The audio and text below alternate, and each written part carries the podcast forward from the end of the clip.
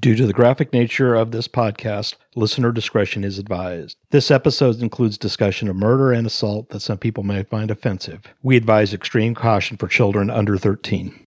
This is a prepaid collect call from an incarcerated individual at County Detention Center. This call is not private. It will be recorded and may be monitored. Guess what time it is? It's time for crime.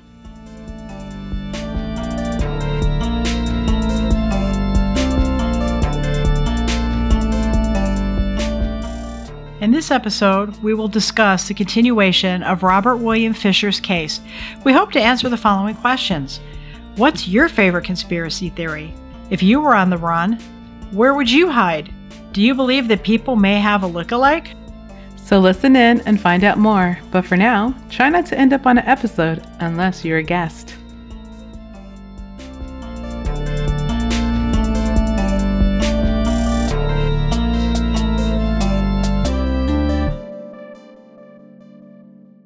Hey guys, welcome back. This is your host, Vanny.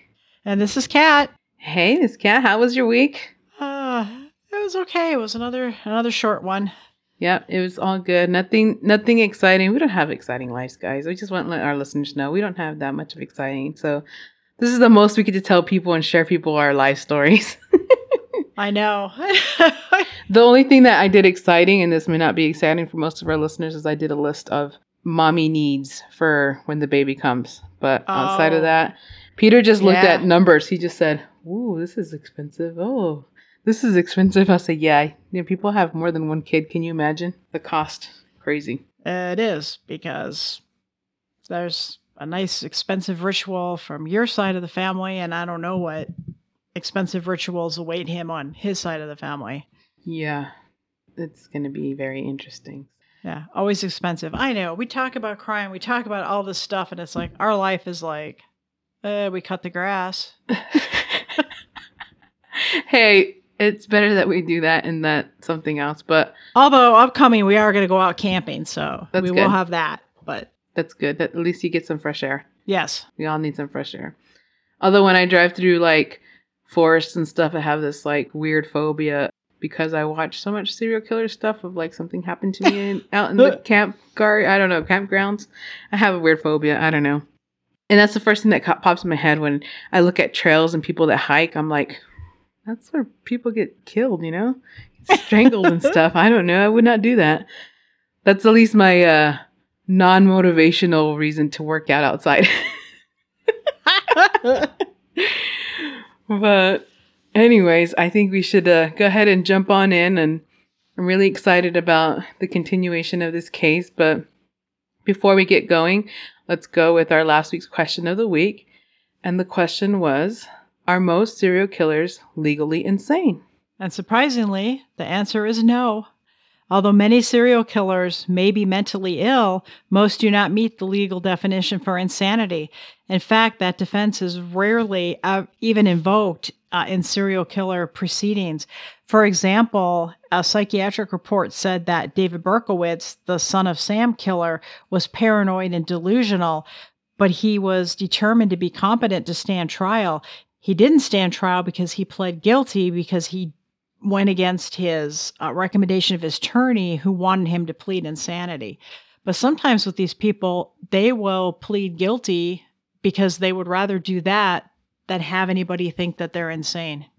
Is that insane? well it's insane and it's also this pride right that they have they rather be known as this evil person and go down that way than And be infamous. Yes, than to have be known as oh that guy was just crazy and that's why he did Just- those things. locked up and forgotten.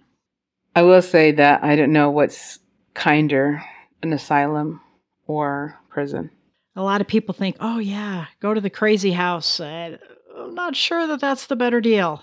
I mean, isn't that what Lori Vallow's is trying to fight that she was insane or Oh, yeah, she's all suddenly incompetent. I'm kind of hoping Arizona will just like step up and whisk her away and not find her incompetent. But yeah, I think that's what she's trying to fight that she's but for people that think she's getting away with anything, she's still locked up. yeah, it's true. Okay, she has slightly nicer furniture and maybe she has her own room, but she's still locked up. and they're forcing her to take medication. Mm-hmm. So I don't know. We'll see. Crazy. I'm really, t- I'm really torn between, you know, some of the stuff she did. You just on the surface want to go, oh, man, you'd have to be crazy to do that, or she is just such a manipulative bee. Oh my god. Mm-hmm. And I really think that she's a manipulative piece of work, to be honest. I mean, the more we talk about her, the more it's giving us a reason to talk about this case. So Yeah, May- I know. we I may know. we may have to go into that sooner than we thought. Yeah, and I don't know. Maybe we should start with some of the periphery stuff. The the early husbands, the attempted murders. Mm-hmm. Well, if Kat, you can give us a little recap of what case we're talking about. If I mean, we know it's Robert William Fisher, but just a little recap of what happened, and we'll kind of go into our part two. Yeah, just just to catch everybody up and get back on the same page. It was uh, shortly before 9 a.m. on Tuesday, April 10th, 2001. An explosion tore through a South Scottsdale home. In the ruins of the house, police found a family. A mother, her two kids, had been killed prior to the explosion. The father was named a suspect in a triple homicide. Yeah. So last we left our listeners with little breadcrumbs of conspiracy. So let's talk a little bit first about you know the FBI being involved and why they kind of got involved in in making him the 475th fugitive and placed as a top 10 most wanted list. Yeah, because local law enforcement had made him a person of interest, and by now they have figured out that he's just vanished. And so, because he fled and eluded, the FBI got called in because they're like, oh, now you're fleeing to avoid interrogation and questioning. Right. So they send in the big dogs. I don't know if you have you ever driven by the FBI office here in Phoenix. I have. So we drove by it like you know a couple of weekends ago. Uh, I was showing Peter where it was at, and he found the most interesting part of the whole building was why is there so many offices? He's like they don't carry pe- they don't normally take people in there, but more importantly, he said the front of the sign how it has that fingerprint on there where it says the FBI office. He's like. Why would they put a fingerprint there? I'm like, I don't know. Do you want me to go up inside and ask them? and he just laughed at me. FBI ego, I don't know. I mean, we've gone to the one in DC, right? The big famous one. The it's just different to see the different buildings, but uh, yeah, he just thought that was interesting. He's like, they're like in a cage and just a bunch of offices. I'm like, yeah, it's the FBI. So where we left off was they had found the dog and the 4Runner up in Tonto National Forest near Payson. And so they had the theories that, you know, he killed himself in the cave, he died of lack of oxygen in the cave, and yet it's 20 years later and they still have not found so much as a knuckle bone in there at all. But it, it is interesting because the caves are connected. So somebody could have gotten in there with some fortitude and maneuvered themselves through and, you know, popped out on the other side. But what I found was interesting was when I was doing the research, it was like there's like at least a dozen or so caves that are interconnected. They only searched one Huh. where they really went in and searched it. You know, I don't know if it's because it started to go down and the terrain got weird and they're like, yeah, this is not our Yeah. not our thing. Because they did have the cave people in there roaming around and I think if he had still been there, he would have scooted out. But I think the time between his getting the money out and then finding the Toyota gave him at least like six days to totally move through that area and, and get out of there. The other thing that was interesting to me was that we have the Fort McDowell Indian Reservation only a mile away, hmm parts of it. Or I'm sorry, nah, not Fort McDowell. That's The farther south. Uh, it's the Fort Apache. And the res is like a mile away. And they never searched Hmm. it. So is that a jurisdictional thing? Although the FBI had all the authority to go in there, but they never really asked permission. Hey, we got this fugitive guy. You know, anybody seen a non-Native American running around? Okay, weird theory I'm going to come up with right now because you mentioned the um the reservation was okay. So I have a couple of questions about when they found the car. Right, like Did he ever put gas? hmm If he didn't put gas, did he just run out of gas and then he like left the bed, the car, and, and the and the dog because he only had two hundred eighty dollars? And if he did put gas, shouldn't there be surveillance from one of the gas stations headed that way? You would think so. And then B, what if he went into the casino and he won money at the casino? Oh, there's always that possibility. It's never my possibility, but some people win at casinos. The other thing was uh, the dog. mm-hmm. He thought enough of the dog to take the dog from the house to be harmed, but then he left the dog. So was that because it was too hard to travel with the dog? The dog would kind of give him away. Like, why did he not kill the dog either? Usually, some of these cases, you see them, they kill the family, they're going to kill the family pet as well. Yeah. I'm hoping for Blue's sake because he he didn't harm him that he was like a hunting dog and kind of a buddy pal kind of thing. But the other thing that's weird is like he could have gone anywhere. So here the vehicle's left in Payson. But the police interviewed a couple of his hunting buddies and people that had known him because, you know, people that hunt, they run into each other and, hey, uh, you know, they know each other casually. But they said that he was up there a couple of weekends, the weeks before the explosion. Hmm. And there's a lot of the hunters were hypothesizing that he was scouting the area and just getting a kind of a lay of the land To figure an escape route. kind of a thing. Right. But then he did all sorts of bizarre behavior, you know, well into leading up to this incident. I mean, there was one incident that people were out in the in the national forest with their children having a picnic, minding their own business, and he ran up behind him and just emptied his gun in the air behind him and about scared the bejesus out of him. And just laughed and then ran away. Hmm. I okay, I'm, I'm missing the fun in that, but okay, scared the crap out of these poor people. Then uh, another time he was hunting and he had an elk permit. He killed an elk, and they were talking about how he had killed the elk, and then he started taking the blood and he's wiping it all on his face and he's pounding his chest. And he's like, "I'm superior," ah," and uh, okay, I've known a lot of people that go hunting. I've known a lot of people who have gotten an animal. I personally have never ever heard of even a story from camp from the campfire of anybody ever saying how they killed an animal and then they smeared the blood of the animal all over their face and ran around and you know made Tarzan noises and gestures. I that's a little weird. He was, I mean, he was a little off, definitely. It- there was an intenseness about him. He got a little he was a little intense. I think that one of the things that's crazy is that the FBI had received like hundreds and hundreds of leads. However, supposed sightings that they had of him were always inconclusive or false. Yeah, I guess he was profiled on John Walsh, America's Most Wanted. And man, that generated leads Like crazy for them. all over the place. And they had to sift through all of them. So it was falling on Scottsdale Police Department and the FBI to get these tips.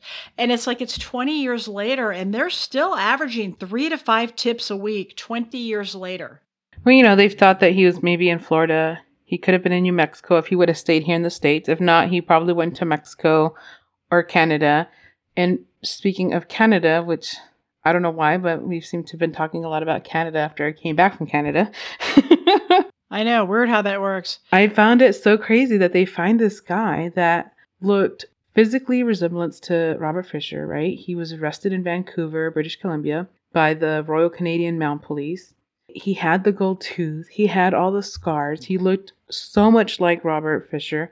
Yet when they came back with the fingerprints, they confirmed that it was not Fisher. Ooh, my turn for conspiracy theory. and then it said approximately a week after, um, a family member correctly identified him as this other person. But like, okay, so why? How is that? Like, you can't replicate scars and like to look so similar, and some guy that's from Canada and the U.S. to be so similar, right? So my theory was like he had to have done something to his fingerprints, right? Is that what you're speculating? Yeah. Exactly. And that's what I was wondering. First, he's living off the land, he's using his hands or his fingerprints from the military because our fingerprints do wear down a little bit after time. But was he out there with the knife? Was scarring him? Was he picking, you know, clawing at rocks? I, what was he doing? And could he have changed his fingerprints? If he made the trail from the Tonto National Forest area, that could have been very possible if he was going through forest terrain, going up the states, going all the way up to Canada, for him to have had these like small little injuries that would have possibly altered his fingerprints. And this person that was a family member that identified him, he could have paid this person. Yeah. I don't know. It's weird because one of the biggest theories in Arizona was he was believed to have been in Kingman for years. People thought he was in the mountains surrounding Kingman, not like living in the city, but in those mountains, like a mountain man, that he was in those mountains for all those years. And then he eventually was able to make his way to Canada. So now there's all this speculation. Do you think he's alive? Is he dead? There is a what um a award from the FBI. Was it a hundred thousand dollars? Yeah, hundred thousand dollars for information leading to his capture. So exactly. So that Canada thing was uh 2004, February of 2004. So then we move along to the year 2012, which was not that long ago, and the FBI alerted law enforcement. They thought that he was in uh, Colorado. So they're kind of watching this town and watching this house. And two years after the sighting in October of 2014, they pull this big raid on a house pull four guys out, and there's not a hint of Robert Fisher anywhere. They just got four guys doing whatever they were doing. I'm sure they were up to something, but yeah, so that was Colorado. So, for our little listeners that are maybe internet sleuths or citizen detectives, as I like to say, you know, here's some crazy facts I, I, like to share, just some facts about uh, the case. So, he didn't have any prior criminal history. He did have a bad back and he possibly be on pain medication. He has some scars on his lower back from the surgery. And so, because of his surgery, his posture may be a little off. He had a gold crown on his upper left first bicuspid tooth, and he does chew tobacco. He was an avid hunter and fisherman, so he could have survived with the wild, right? They do believe he's armed and dangerous. Mm-hmm. And there has been over 300 unconfirmed sightings of him. He has blue eyes, brown hair, and he's about six feet tall. Some of the theories is they believe he's living under an assumed identity. I mean, that makes perfect sense. They're thinking, well, they're still holding out that he killed himself, but not anything has been it's found. Been found to go with that. I mean, they haven't found ID, they have found nothing. And they think that possibly changed his appearance somewhat, right? So he could have grown some facial hair. He could have gone grade by now. I mean, he's a lot older now. Oh yeah, they've got they've if you uh, Google and look it up, they have all the aged and the enhanced photos. Yeah, by now they have him with not very much hair. So there was a call that was made to the America's Most Wanted program back in 2001, and they believe that it was Robert Fisher, and that the call was made from Chester, Virginia. So then re posted the case on America's Most Wanted and then they re-aired the story on Unsolved Mysteries, hoping that this person would recall again. And he hasn't. No. I think his sister knows a little bit more than what she's saying. Leading to say, yeah. Yeah. But, you know, her big thing was, I never thought he was capable of this. Most people don't. You know, you don't want to know that a family member or somebody you really know is out doing this kind of stuff. Mary's sister said that Robert had told uh, her and her dad that divorce was not an option, not going to happen. And I think we can agree with that one. Mm-hmm. And he kept denying that they were going to divorce. Oh, we're going to counseling. We're working through this. Yet Mary confided in a very close to a very close friend that she was planning to divorce him. She was taking the steps, and that might have escalated you know, that mm-hmm. last argument, she might have been, that's it, I'm done. And he was like, yeah, I'll show you who's done. Yeah, he took matters in his own hands, like what they say, right? Yeah. And so they think that at least the detective Kirkham from Scottsdale Police Department, who is still working this case, believe it or not, He is talking and saying that, I mean, that fire was intense. Like they had a 20 foot wall of flame, and that sucker was hot. It took them quite a while to put it out. And how those bodies were not damaged more than what they were is really kind of amazing. But he is also thinking that an accelerant was used Hmm. to help, you know, he did the gas and he did the candle thing, and then there was an accelerant to just really help give it something. Well, you know, one of the things I think to or comes to my mind is if he did this one time, if he was able to commit this heinous crime, why hasn't he done it again or why wouldn't he do it again? I mean, they say there's like this statistic, right, that usually if they do one kind of crime, it leads them to do a second crime. It may not be as big, but they always lead to, to a second type of crime. Yeah. And so, how many crimes are out there? And if we don't know where he is, And how long is he can he even be on the run? exactly because uh, his sister shares a lot of what you were talking about.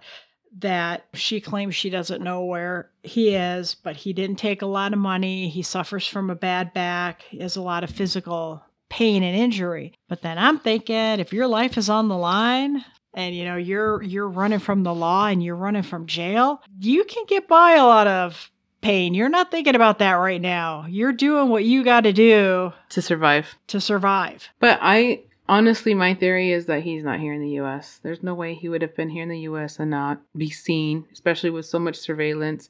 I don't think he would have gone to Canada. There's so much surveillance. My theory is that he had to have gone to Mexico or somewhere south where people wouldn't question him. Now, I was quite amazed at the Unsolved Mystery website. Oh, they've got some humdinger of theories people have posted on there. I was like, okay. So one guy posted is, yeah, he goes, I think he was my Uber driver. Oh, Uber came along well after this yeah. crime.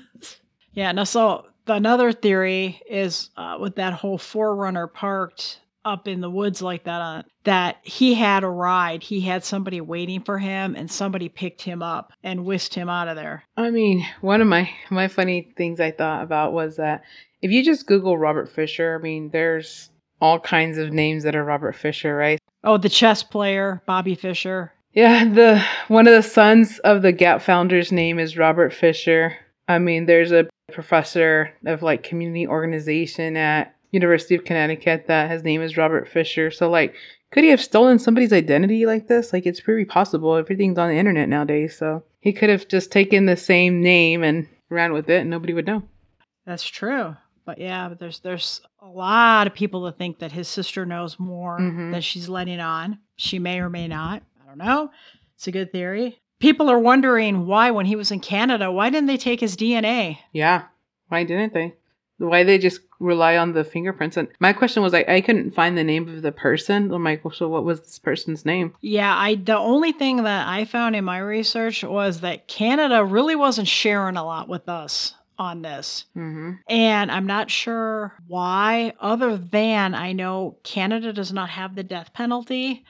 And if somebody does make it to Canada, it's very difficult to get them extradited back if Canada thinks we're going to do the death penalty. If we say, oh, they're just going to get life and that, then Canada will be like, well, okay, they'll turn them over. But they're very reluctant to uh, cooperate with things involving the death penalty. Mm-hmm. So I don't know. And for me, I think he was on the FBI's top 10 fugitive list for ever now. What was it, 20 years at least now? hmm Oh, he was on billboards all over down here. Yeah, he was everywhere. I mean, I, I'm pretty sure that's one of the head scratchers for the Scottsdale police. It's going to be going on forever. It's like one of those weird unsolved mysteries. But oh, yeah. There, there were people, they had sightings in Dallas of Robert Fisher. I think the biggest, most recent update to this case was that he was recently replaced. So he's no longer on the FBI's 10 most wanted list. He's actually been replaced. I know. After 20 years, they booted him off. That's just sad. Yeah, went to a, what, a Honduran drug lord. yeah, so he's been replaced by a fugitive named Yulan Adonay Archaga Carías. He was part of the MS-13 Honduran clan of, you know, international crime gang. So he's 39 years old and he faces several federal drug and gun charges. So MS-13 is a very big gang in Central America. pretty scary, actually. They would go in Honduras, at least I know, in one of the cities called San Pedro Sulas, they would walk around with machetes and they would kill you if you talked back to them or looked at them weird. Yes, and they're here. They're here, people. Yes. I mean, we're not too far from, you know, Mexico border and they cross over to Mexico all the time. Big bunches of them in South Central, and for one, the huge bunch of them in Virginia. And then there's another bunch in Oklahoma, and that's sort of the drug route up through Tucson, Mm-hmm. Arizona, over into Oklahoma, and then to the East Coast. Yeah, they're avoiding all those border checks. Absolutely. But it is easy to tell if they are because they'll have 13 um, tattooed on their face, on their arm, in their hand. Oh, they're big on the facial tattoos. Oh my God. Just ugly, gnarly tattoos, shaved heads. Just, but yeah, you're going to see 13. If you ever see them shirtless, a lot of them, their entire back is 13. Yes. And the people that escape, like Honduras, El Salvador, Nicaragua, and they come to the US that want to leave the gang life, one of their biggest fears is they'll come in here illegally, right? Because they're trying to escape the gang, li- gang life. But if they get deported, their biggest fear is that the minute they go back to their country, they're going to get killed because they've Renounced, right? They renounced. But that's how they got in here was that big South American, oh, let's let everybody in because they were having civil war and all that and they they came right up with them. So when we look at other countries and say, you know, hey, they're trying to get in, people, oh, that would never happen. It did happen. it let some scary people in. But I tell you, one of my favorite random theories, I love this one, was that um, he applied for a credit card in a hardware store in Alabama. Hmm. And he used his old address in Scottsdale.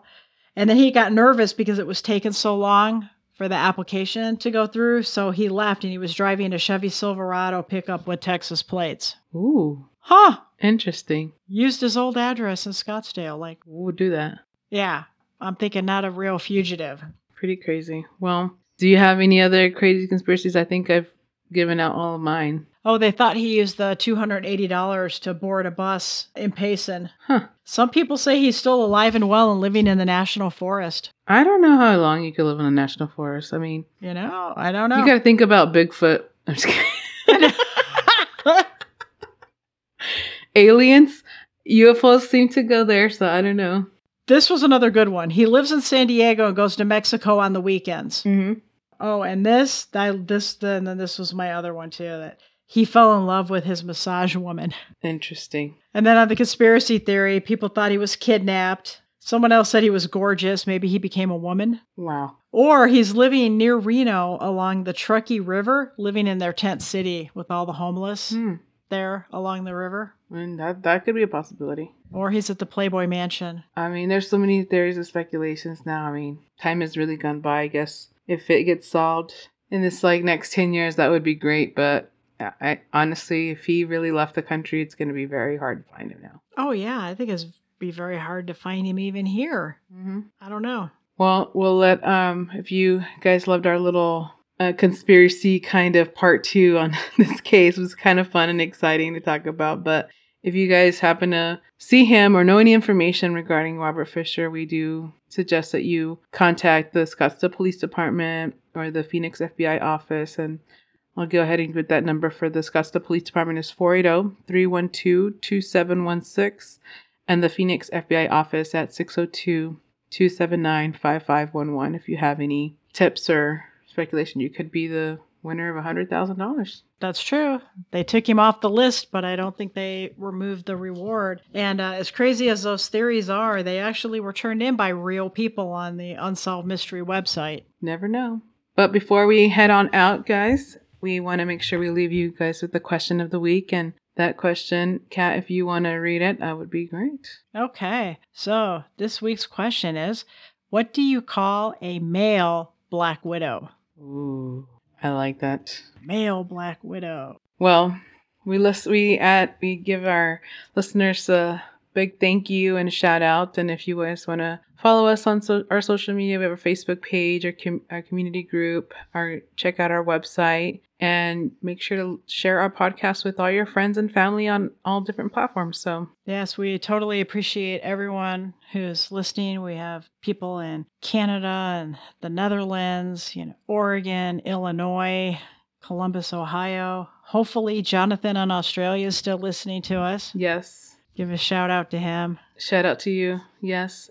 We're excited. Our next week episode is going to be about Angela Simpson. Dun dun dun. She's another local, another loco loca.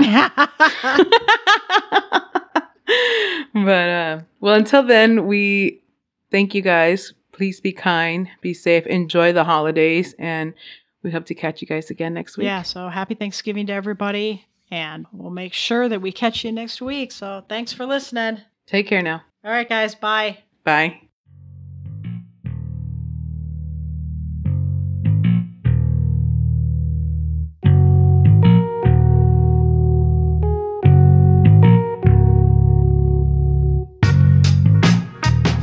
Time for Crime is a podcast about true crime, prison life, and the opinions from the people who've worked on the inside. Please follow us and leave a five star review on your favorite podcatching software. Help us get our voice out there. You can get more information about the podcast and this case at www.timeforcrime.net. Look for us on Twitter at Time for Crime One or on Facebook at Time for Crime Vanny Cat. Feel free to leave us a comment on our voicemail at 623 292 5871. We might even put your call on the podcast. Like it, love it, and share it, but please credit the hosts Vanessa Nunez and Kathy Delaney for their commitment to the podcast and service to the community. We'd like to send a special thanks to Nickel Ninth for the music in this podcast. We'd also like to thank Dave Kaiser and Peter Ninth for their support of the podcast and website. And most importantly, we'd like to thank you, the listener. Without you, we couldn't bring you this podcast. Take care, everyone.